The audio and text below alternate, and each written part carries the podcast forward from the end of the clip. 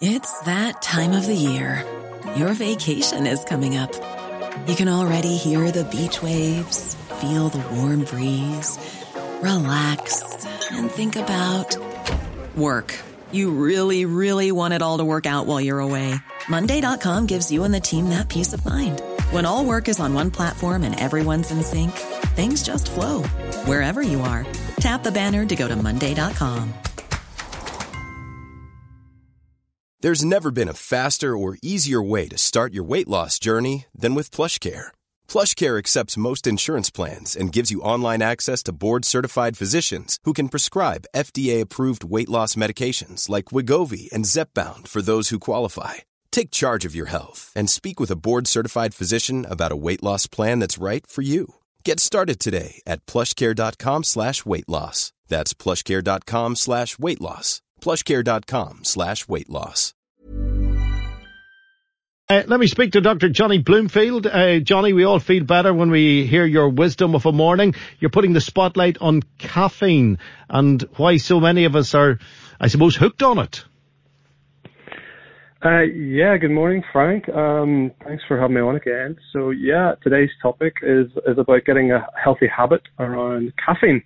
And uh, caffeine is not to be quite confused as coffee. As we're going to talk, uh, separate those two a little bit here. So, um, we, uh, I want to encourage everyone to enjoy a cup of coffee. There's a lot of evidence-based health benefits from regularly drinking uh, coffee and tea.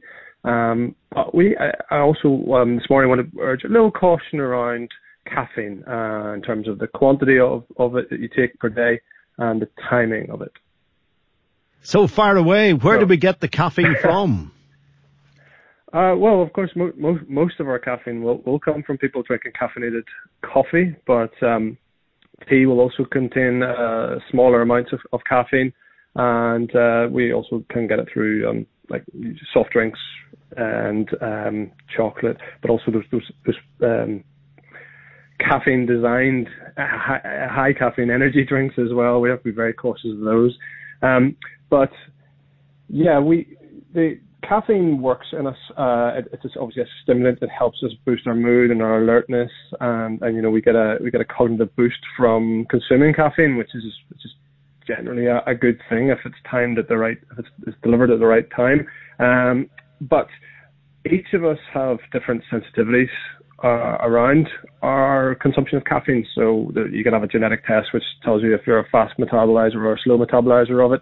But um, uh, depending on your um, habit of, of consumption, then you'll you'll know if you tolerate it well or if it um, sends you a little bit um, jittery if you consume too much.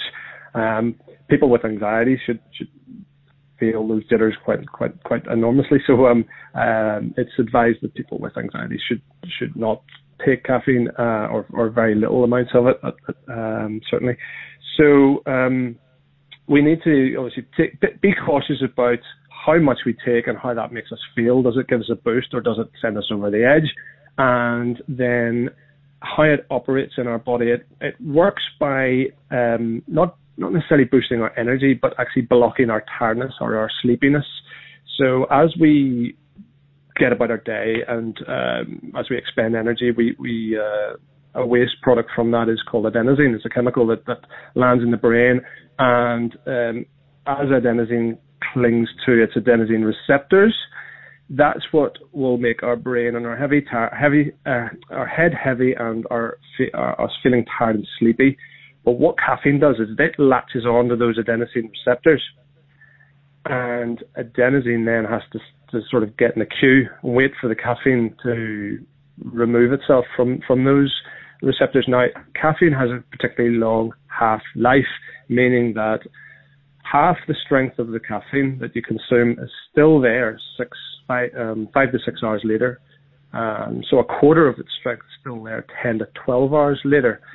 So um, again, depending on your sensitivity towards it, um, it can it can act as a blocker for uh, the, for us to, to get to sleep. Sometimes you, you might find you might see people or talk to people who quite comfortably take uh, an espresso with their dinner, or like some coffee in the evening before bedtime, and it not affect them getting over to sleep. There's lots of people that, uh, that, that that's that's true for, but there is huge amount of evidence to suggest that it inhibits the quality of your slow wave sleep by nearly up to 30%.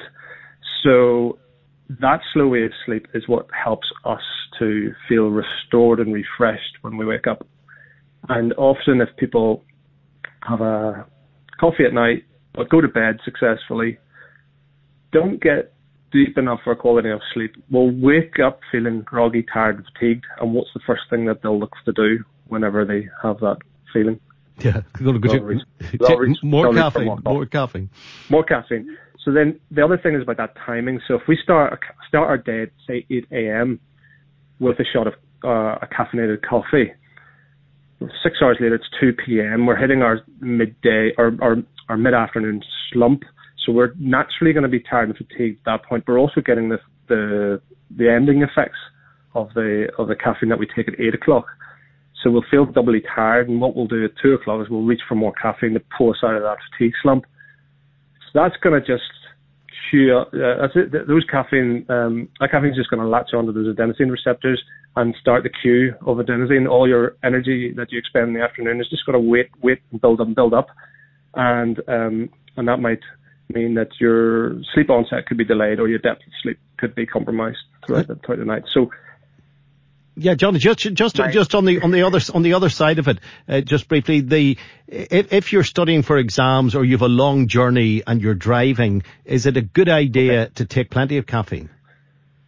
Okay, so um, again, just always always being safe, um, safety first, always when it comes to sleep and caffeine. There is a uh, I've read about a term called a nappuccino, whereby you, um, if you are on a long journey and you have got sleepiness feelings and you feel unsafe on the road, it is advised that you should pull over and uh, maybe a service station where, where, where you can get uh, coffee. You take take a cup of coffee and then take a 15 minute nap and then wake up from that nap and the caffeine will kick in after that and it should give you a, a bit of a bit more alertness for um for the, for the rest of the journey ahead but um I would caution anybody who feels sleepy behind the wheel, you know, to to be very uh, careful about their their their journey ahead, um, making sure that uh, they stay safe on the road. Uh, of course. And what what about the, the,